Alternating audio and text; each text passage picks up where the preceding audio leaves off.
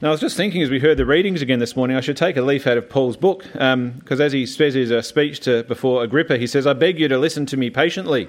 Um, this might be a long sermon, so no. Um, I beg you to listen to me patiently. But our children are in this morning, it's our family service, and uh, I wonder if uh, any of our children like pretending to be someone else. I know there's one or two here. I've seen some young girls wandering around church or jumping around church, neighing and galloping around. They like being horses. Who would that be? Uh, and maybe you like playing make believe at home as well. I want to tell you a little story. It's actually, I wasn't a child when I did this, it was only a few years ago. I went to visit James Krieg uh, during some of the, uh, it was called their Jesus Week at Flinders University. And I went to visit James and some of the students I knew there um, to encourage them in their Jesus week. And they have a table out in the courtyard and invite people to come and chat and um, try to encourage unbelievers to come and have a conversation so that they can talk about their faith and who Jesus is. I think their theme for that year was uh, relationship, not religion. It's about having a relationship with God and Jesus being, you know, friend, saviour, teacher, whatever people thought he might have been. As I got to Flinders and approached the table, um, very clear it was the ES Jesus Week table, but I couldn't see anyone that I recognised. James wasn't there, there were no students uh, who I knew there. And so I thought I'd try something a little different. As I wandered up to the table, I was soon invited by one of the students who didn't know who I was uh, to come and have a chat. I thought, oh, this would be good. They started asking me some questions about what I believed and who I thought Jesus was and whether I had a relationship with God. And rather than just answering their questions, I said, well, tell me about your relationship with God. What difference does it make in your life that Jesus is your best friend? Tell me about that. That's what I want to know. Um, what difference does it make in your life? Now, the problem was that particular ES student was completely lost for words at that moment. They didn't really know what to say. Uh, they had all their prep, oh, come and do an activity here and show us what you think. But they just didn't know how to answer my question um, they turned to one of their friends actually and said, Maybe you'd like to speak with this person. Uh, they'll be much better. Obviously, he was very keen evangelist. And I said, No, no, you're the one who've asked me here. I want to hear from you. What difference does Jesus make in your life? But they were totally frozen in the moment, just struck dumb. Uh, here's one of the best opportunities they might have had all week to speak to someone about their faith in Christ and the difference he makes in their life, and they didn't know what to say. And it was Jesus week. Now, eventually I gave up the roost and told them I was actually a Christian pastor looking for James.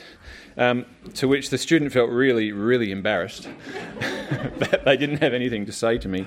And I felt really, really guilty for putting them on the spot and making them feel so bad. But we actually got chatting afterwards, and James did eventually turn up, and we told him what happened. And James followed up with that student a bit later on. And yes, it was quite an embarrassing and humbling time for that student. Um, but it was actually okay, and they actually recognised just how valuable a lesson it was for that person that day. Maybe a better lesson learned in front of someone who did know Jesus than someone who didn't, too. What would you have said? How would you have answered those questions? What difference does Jesus make in your life? Would you have been ready? Prepared to give reason for the hope that you have in Christ. Some of us are more than ready. Some of us are so keen we're almost annoying to other people with our zeal for Christ. Some of us are probably ready, but we're probably a little bit fearful, not quite sure what we'll say, um, and maybe a little bit worried about what the other person is going to think. Some of us do our best when opportunity arises. Others still might do our best to avoid any opportunity and prefer not to try to speak up because we really don't know what to say. But underneath that is actually, I'm really afraid what they're going to think of me afterwards. And we're worried about maybe not persecution, but we're worried they're going to think we're just crazy and out of their mind, like Paul was told here by Festus at one point. We didn't hear that in our reading. We're covering a lot of passage today. Um, it's usually said that the two greatest fears in life are the fear of death and the fear of public speaking. Um, Ash Barty's tennis player, mindset coach, Ben Crowe, he says actually the two greatest fears for all people are the fear of death and the fear of rejection. I actually think the fear of public speaking really is a form of fear of rejection because we don't want to make a fool of ourselves in front of others and have them think worse of us, do we? We don't like not being liked, do we? None of us. And so, in one way, it's quite natural for us to avoid any conversation that might produce that outcome that someone might not like us. That's fair enough. But then, how often do we go away feeling guilty and sorry and sad that we miss that opportunity? that, uh, you know, we're told to give reason for the hope we have and be prepared, and I just lost an opportunity. I failed again. we're not alone in our worry and fear, though, are we? Peter himself three times denied Jesus. Nor are we alone in not knowing what to say. I don't think that ES student's the only person who's ever been tongue tied when asked a question about their faith. I confess I don't, don't always speak up when I could or should. I don't always find it easy. And sometimes when you do speak up, that's the end of the conversation. Move on. So you sort of wonder how do you go about this? But it's actually the same Apostle Peter who denied Jesus three times, who later tells us all to always be ready, to be prepared to make a defence, to give reason for the hope that we have in Christ. The same Peter who denied Jesus three times you think maybe he learned his lesson. He said, I'm not going to let that happen again. Something had happened to him, and he realised he's got to be ready, and we have to be ready to give reason for the hope. And over the last few years, a number of folk here have actually said how helpful it would be for some help in this area. How do I share my faith? How do I talk about Jesus in normal everyday relationships? It's one of the reasons uh, we had David Robertson speak to us for our weekend together. It's what he does for a, a, living. He's just natural at it, he's good at it. And some of us think, oh, I wish I could be like that all the time. We don't have to be all like that. You just have to be you and have a relationship with Christ. And you've got a story to tell. And so, as I was reading and preparing this morning and looking through chapters 25 and 26, for those who are visiting this morning, we've been going through the book of Acts. We're getting near the end. But as I was looking and preparing for this morning, I thought this is actually prime opportunity to speak directly to that call for help, to help people give reason and be ready to share something of their faith. And before you say to me or think, okay, I'm going to switch off because that's not my area, I, I, didn't ask for that help, Ray. Um, I'm fine going about my own business, thank you very much. Um, if that's what you're thinking about, you know, trying to go and Bible bash anyone and everyone that you meet, that's not what I'm talking about. I'm speaking to all of us. Because Peter tells all of us, or God does through Peter, that every believer should be ready, not fear, but be ready to give reason for the hope we have in Christ. So this morning is something a little bit different. We're not going to go through the passage verse by verse or section by section. You can tell me afterwards if it's helpful or not. But this morning I want to actually encourage us and I pray equip us with a few simple points to help us be ready to give reason for the hope we have in Christ. And we're going to use Paul here in these chapters as our example, as our teacher. Um, and I trust and pray at the end of it we will be better prepared to give reason for the hope we have in Christ. Paul's an obvious person to turn to. He's had lots of practice, hasn't he? As we've been going through these last chapters of Acts, just about every week we've been hearing Paul give defence, give reason for the hope he has, or um, defence for the faith that he has in Jesus Christ. Even in just these last few chapters, he's been asked numerous times to do that, to explain his convictions and his faith in Jesus, and he's never lost for words. So we could learn a lot from Paul. Today, just to give a brief summary of the, the chapters, and we had some shorter readings in the whole chapters. Acts 25, Governor Felix, John spoke about last week. He was pretty cruel and ruthless. He's been succeeded by Governor Festus, who was reputed as having far better skills in his role as governor um, and being less ruthless. Uh, Felix was more likely to uh, sort of just wipe out a whole bunch of troublesome Jews if that made his life easier. Festus, though, doesn't do that, and he doesn't let things fester like Felix did. He took two years to even, you know, left Paul in prison. Uh, he takes action quite quickly. Within just a few days of being in his role, he's approached by, uh, regarding Paul by the Jews, and he wants to deal with it immediately. So, after two years in prison under Felix, Paul now has another opportunity to defend himself before the new governor. Now, Festus may be a better governor, but there's still a problem with Festus, and that is he wants to do the Jews a favour. He wants to be in their good books and them with him.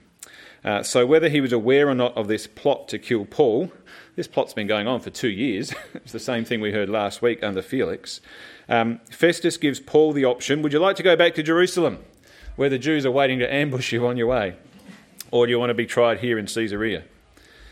Now, whether Paul's aware of the plot, he was of the first one two years ago, I reckon he is again. Uh, he says, No, no, look, I'm innocent of everything that they're uh, charging me with. And I'm here and I want to defend myself before you. And uh, if there's anything genuine against me, then I'm not afraid of dying if that's right and just, but let me have my say. And it's at that point that he says, I appeal to Caesar. He wants to go to Rome and defend his cause. He actually wants to speak of Christ there. Festus is happy to have the matter taken off his own hands, one way or the other, so he declares at the end, To Caesar you have appealed, to Caesar you shall go. Except Festus is a little bit worried about, well, if I send him to Caesar, why should I uh, worry the emperor with this guy who, as far as I can tell, he's done nothing wrong? so he has this opportunity when King Agrippa comes along. Oh, maybe I can get Agrippa to help me out here and write a, a letter of reference, a sentence against Paul to send with him to Caesar. So Agrippa arrives, and Paul has this chance to, uh, to defend himself before King Agrippa. Agrippa was Herod the Great's grandson. Herod who killed all the little babies when Jesus was born, those early chapters of Luke and Matthew. Okay? Um, but he's the great grandson. But he knows something of the Jewish heritage and tradition. He, he knows the scriptures. So Paul's very keen to share his convictions and his faith before Herod or before Agrippa. And so he's given this other, other opportunity but at the end of that, Agrippa himself, together with Felix and now Festus, have all said, We find nothing, nothing against this man deserving of death or punishment. If he hadn't appealed to Caesar, he could be set free. If Paul hadn't appealed to Caesar, he could have been set free at that point. But for Paul, being faithful and obedient to Christ, even if it meant being put in chains and sent to Rome in, in chains, was better than being a free man denying his Lord and Saviour. And if you think about it, if Paul hadn't appealed to Caesar and was, and, uh, was set free instead, he may have well been ambushed and set upon by his Jews and killed. And what's more, God had told him, promised him, You are going to testify about me in Rome. So, whatever the occasion, whatever the opportunity, God is sovereign over all of this, isn't He? And He's with Paul, and we can be sure that He's with us. Whether we're at uni, at the ES table, or anywhere else, at the hairdressers, or at work, and have reason to give, or prepared to give reason for the hope we have in Christ, we can know God is with us. And He's guiding us, He's actually giving us those opportunities. What was it uh, Jesus said back in Matthew 10? And this is Paul's predicament exactly. Jesus promised his disciples, I'm sending you out as sheep in the midst of wolves. So be wise as serpents and innocent as doves. Beware of men, for they will deliver you over to courts and flog you in their synagogues. Paul's had that. And you will be dragged before governors and kings. Paul's been between before two governors and now before a king. You'll be dragged there for my sake to bear witness before them and the Gentiles. When they deliver you over, don't be anxious how you are to speak or what you're to say. For what you are to say will be given to you in that hour. For it is not you who speak, but the Spirit of your Father speaking through you. This is Paul here. And even as we learn from Paul and I guess consider how we can be better prepared, that's God Himself preparing us by His Spirit. Nothing wrong with doing a little bit of homework, just not to be anxious and try to get all of our words right the first time.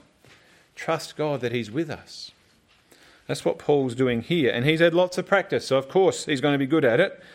But actually, it's because he trusts the Lord and he's convinced that Jesus is the Christ that he has much to say. He's met with the risen Lord Jesus. And I realise, sometimes even as we talk about sharing our faith, the first thing we do actually is feel guilty, don't we? Because we're not very confident, we don't do it very much. And it might even cause us to question our faith. Paul's good at it because he met the risen Lord Jesus, his life's been changed. Well, maybe if I don't share my faith and I don't feel so confident about that, maybe I haven't really met Christ. That's not my intent today to make us feel guilty. It may be worth asking that question and examining ourselves. And if we don't yet have a hope in Christ, then I pray today that you might receive that hope, that Christ might actually meet you when you hear all the reasons Paul has for the hope he has in Christ. But I also want to encourage us to remember guys like Peter, the Apostle Peter, who I've mentioned before. He'd spent three years with Jesus, he'd met Jesus in the flesh, he loved him. And he even had a revelation from God the Father that Jesus was the Christ, the Son of the living God.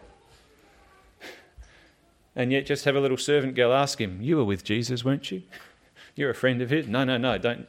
Peter still denied and gave up the opportunity to bear witness to Christ at that point. So let's not be too hard on ourselves. But at the same time, maybe it's good and right for us then to weep like Peter did when he realized what he'd done. And to ask the Lord to give us strength and courage when the next opportunity arises. Maybe we don't have the same zeal as Paul, longing for everyone who's, who we meet to, to hear about Jesus. Maybe we're afraid of the consequences. If others find out about our faith, I'll be less and less popular at school. I don't find it easy there enough as it is, or at uni, or at work. I know when I was at school, I didn't find it easy sharing my faith.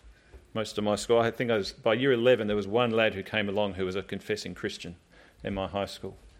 150 boys, and two of us proclaimed faith in Christ. Wasn't easy. I think I skirted the topic more often than I would have liked. We do like to be liked, don't we? We don't like to be ostracised. It's much easier to talk about the weather or the football, or even just to fly under the radar, so to speak, and not be noticed. But I think the first tip we can learn from Paul is when it comes to those fears and our worries, Paul fears God more than he does man. He doesn't want to be on the wrong side of God. He'd rather be rejected by his fellow Jews and the nations than rejected by God. And I'm actually sure that you would want the same. But with that, Paul's other fear is that those who don't know Christ will never come to know Christ. He longs for them to know the Lord, to be saved. He fears them not receiving the grace of God. And so his fear of God and the wrath of God for himself and others outweighs his fear for those who could even kill him. Which Jesus tells us as well, doesn't he? Don't fear those who can kill the body, worry about the one who can destroy the soul. But even if we get over that fear of rejection, sometimes we just don't even know where to start, do we? Telling our story. Have you ever thought, have you ever stopped and thought about your own life and faith story? How Christ met you? how you came to know the grace of God? Was there a particular moment, or did it happen over time, that you remember receiving God's forgiveness and the joy of salvation? Sometimes just taking a moment to stop and contemplate that, reflect on it, jot a few things down can actually be helpful for us and help us to know what to say when others ask us.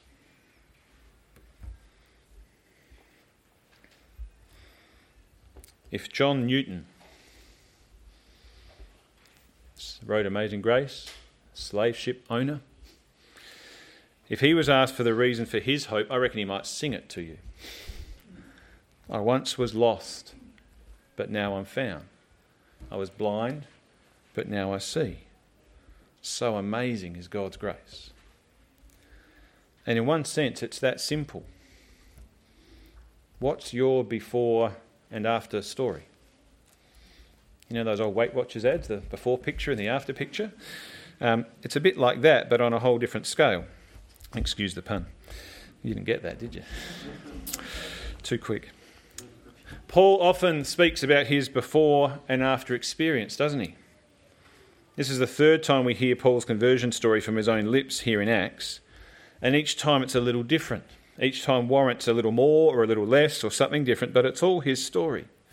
And here in Acts 26, as he addresses King Agrippa, he says, I, I tell you, from my youth, my manner of life from, he's going way back, all these years. That's his before picture. But he's not going to give his testimony and spend 20 minutes saying how he was all in the gutter and drugs and alcohol and all this sort of stuff, and then I became a Christian, it's all okay. And that's the end of it. Now, it's not all before. He speaks about his before story, but then he talks about the after. What difference it made to his life knowing Christ, how God has continued to speak to him and guide him. Have a look at verses 19 to 23 of chapter 26. Therefore, O King Agrippa, this is where we finished our reading, I was not disobedient to this heavenly vision, but declared first to those in Damascus, then in Jerusalem and throughout all Judea, and also to the Gentiles, that they should repent and turn to God, performing deeds in keeping with their repentance. For this reason, the Jews seized me in the temple and tried to kill me. To this day, I've had the help that comes from God. That's his after story. God has been helping me all the way. And so I stand here today, testifying both to small and great, saying nothing but what the prophets and Moses said would come to pass. And in between is before and after is Christ. You Can't tell your story without bearing witness to Christ.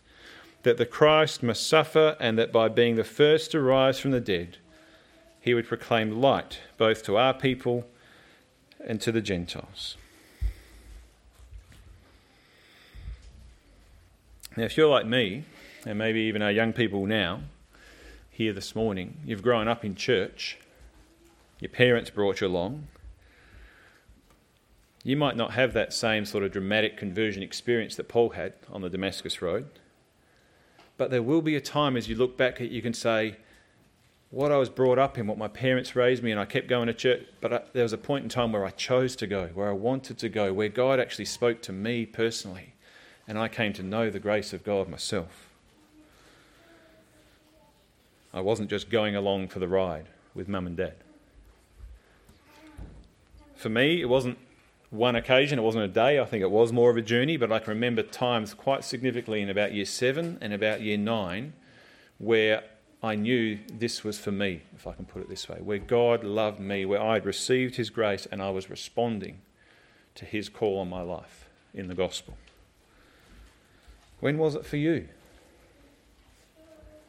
Maybe it was around the time of your baptism or some time of confirmation of your faith or a youth group event or a journey in life. Maybe you'd gone off somewhere and then God brought you back. We heard testimony of that at a couple of baptisms a little while ago. Another church, but the girls had grown up in the youth group here. And what is it now, the after, that keeps you coming to church? What are you clinging to? What is, what's the hope that you have in Christ that keeps you trusting in God? What words would you use for your before and after story? For John Newton, I was lost, I'm found. I was blind, I see. For me, I think it would be a simple. I was raised in a, well, went to church, not necessarily a Christian home, but I think as I look back over that journey, certain time in my life where I just felt unloved, but then as I came to know God, I felt loved. That's just two simple words. That's my before and after story. Maybe you felt alone, and then you felt belong. Could be as simple as that. I'm not saying my parents didn't love me. I know they did. But as a young lad, and I was middle, not quite middle child, but middle boy, um, helped muddy the waters, I didn't always feel loved. But there was something in the gospel and something in Christ and what I've been hearing that I knew I was loved. And that was attractive to me, if I can put it that way. And then I remember learning, hearing and learning about God's promise in Romans 5 of that sure hope that doesn't disappoint. And that's kept me through the years.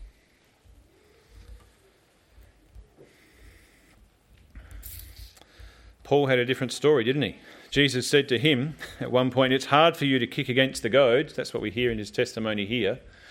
I don't know if Paul felt he was kicking against the goads. He thought he was doing a good and right thing. But at the same time, it wasn't all easy. And Jesus says to him in, his, in that Damascus Road experience, It's hard for you to kick against the goads. Now, what's a goad? Young people here probably don't know what a goad is. It's like a cattle prod, not an electric one, but a long stick with a little pointy end on it. And uh, it was used by the farmer or the one driving the oxen to keep them going in a straight line. And if you pushed against it, he'd give you another little nudge, another little poke, spike, and get you back on line. If you kick against that, what's going to happen? He's going to keep training you, disciplining you, and putting you back. That's what was happening to Paul. It's hard to keep on kicking against the goads rather than being trained by the discipline of God. And we might not be kicking at them like Paul was, but I know there were times in my life where I just wanted to veer off the path a little bit and do my own thing, even if just by a little degree. And so God very gently, and sometimes not so gently, work me back, back in line, time and time again. It's part of my story too. We're all prone to wander, aren't we? We all some or not always, but sometimes we think the grass is greener. God's a killjoy. He just doesn't let me have any fun, and I just want to do a little bit of what the world's doing, have some fun. no, no, back in here. This is where life is. This is where freedom is. This is where my blessing is. It's not easy out there. You think it is, but it's not. It's better when you're here. And so rather than kicking against the goads, what does Jesus tell us to do? Come to me, all who are weary and heavy laden and I will give you rest. For my yoke is easy and my burden is light. And that brings us to another key lesson here, I think, from Paul. We've heard about fearing of God over man, we've heard about telling his before and after story.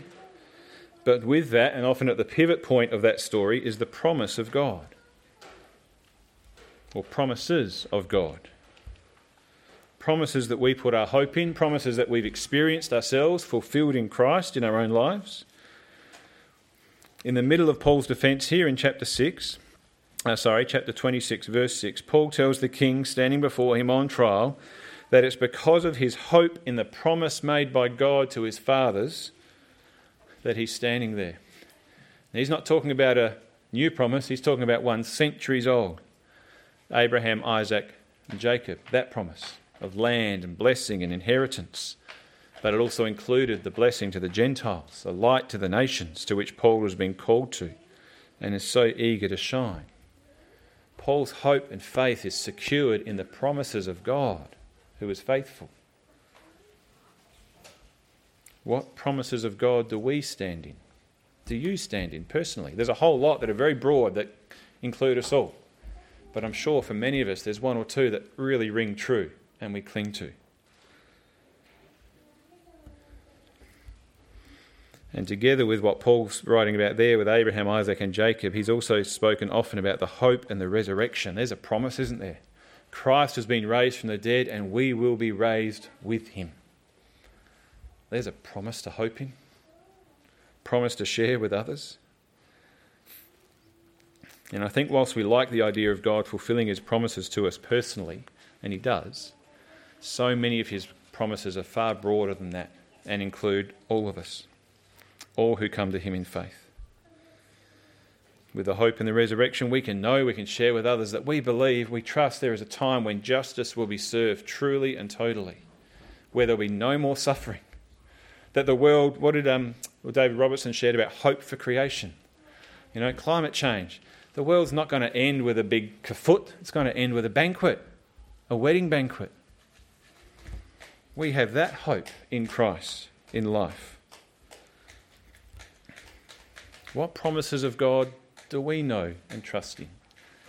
And I think to answer that question, we actually need to read the scriptures, not just come up with things that we want God to fulfill, but actually know what God has promised and lean in on that. And there's so much that He's promised and has already fulfilled in Jesus Christ. Which brings us, or me, to our fourth and final point. And I believe this one's essential if we're ever going to be ready to give reason for our hope in Christ. Fear God more than man, before and after, promises of God. But finally, and I think it's Peter who gives us a clue, a really big clue, how to best be prepared. Many of you will know the verse from 1 Peter that I've mentioned today already that we are to be prepared, ready to give reason for the hope we have in Christ. It comes from 1 Peter 3 and to do that with gentleness and respect. But so often, as we know that verse, we actually forget the first part of it. Do you know what it is? It's in the context of exactly what we've been talking about. when we're a little frightened of the consequences of speaking about our faith. And Peter tells us don't fear, don't be troubled.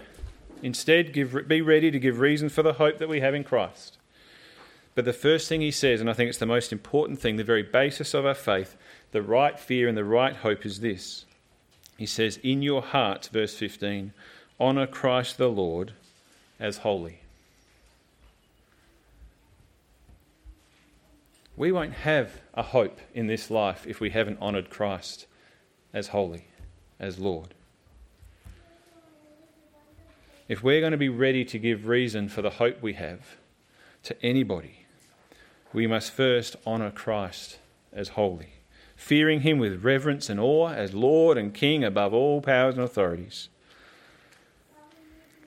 and also as our Saviour, sent by God, set apart by God and now at his right hand. And part of recognizing and honoring Christ as holy is that we actually stand before him as sinful and unholy, recognizing who we are. Honoring Christ as holy includes recognizing that we of ourselves, we are in desperate need of his grace and his love and his mercy.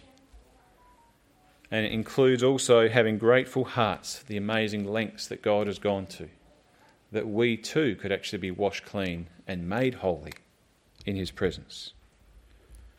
As Paul declares here, God sent His Son to open the eyes of the blind so that they might turn from darkness to light. That's what He's done for each and every one of us. From the power of Satan to God that we might receive forgiveness of sins and a place among those who are sanctified, those who have been made holy by faith in Christ Jesus. That's Paul's story. That's your story if you confess faith in Christ. Your eyes have been opened out of darkness into light, from the power of Satan to the power of God. Once unholy and now sanctified in Christ. That's your story. And as we even think about telling our story, as we honour Christ as holy, we actually only have a story, not because we're good authors or have a good story to tell or are good storytellers. We have a story because the author of life has come to us. And he's embraced us and written us into his story of salvation, into his family through Christ. If we don't honour Christ as holy, we will never know that. And we'll never know how to answer anyone who asks us to give reason for the hope we have. But when we do, when we know Christ, when we honour Him for who He is and all that He's done for us, when God opens our eyes and brings us into the light, we will have something to say. You have got a story to tell. It's your own personal story, but it's also part of a whole book of stories. God's story, actually. A story which needs to be told over and over again because it's not about us, actually. It's about the love and the grace of God that He's shown us. So don't be afraid. As Peter says here in that chapter, who's there to harm us if we're zealous for what is good? But even if you should suffer for righteousness' sake, you'll be blessed. Don't fear them, don't be troubled. So don't be afraid. Think about what your before and after story is. Just two words might describe before and after you knew Christ. How has the gospel transformed your life? What promises of God do you trust in? That you know are fulfilled in Christ and continue to hope in. After all, faith is being sure of what we hope for and certain of what we do not see. We need to hear that today because there's so much people wanting evidence and things they can see. Faith is being sure of what we hope for and certain of what we do not see. It's not to say it's unreasonable. And finally, and first of all, really, is honour Christ as holy. Revere Him, and you will have a story to tell you'll be ready to give reason for the hope you have in Christ. As we heard earlier, the Spirit actually works in us and gives us what to say. Next week, Paul sets sail for Rome. having given reason for the hope he has. Off to Rome he goes, still in chains, and there's a storm, and there's a shipwreck. And maybe that's what will happen to us as we go out this week, ready to give reason for the hope we have. It might not all go easy.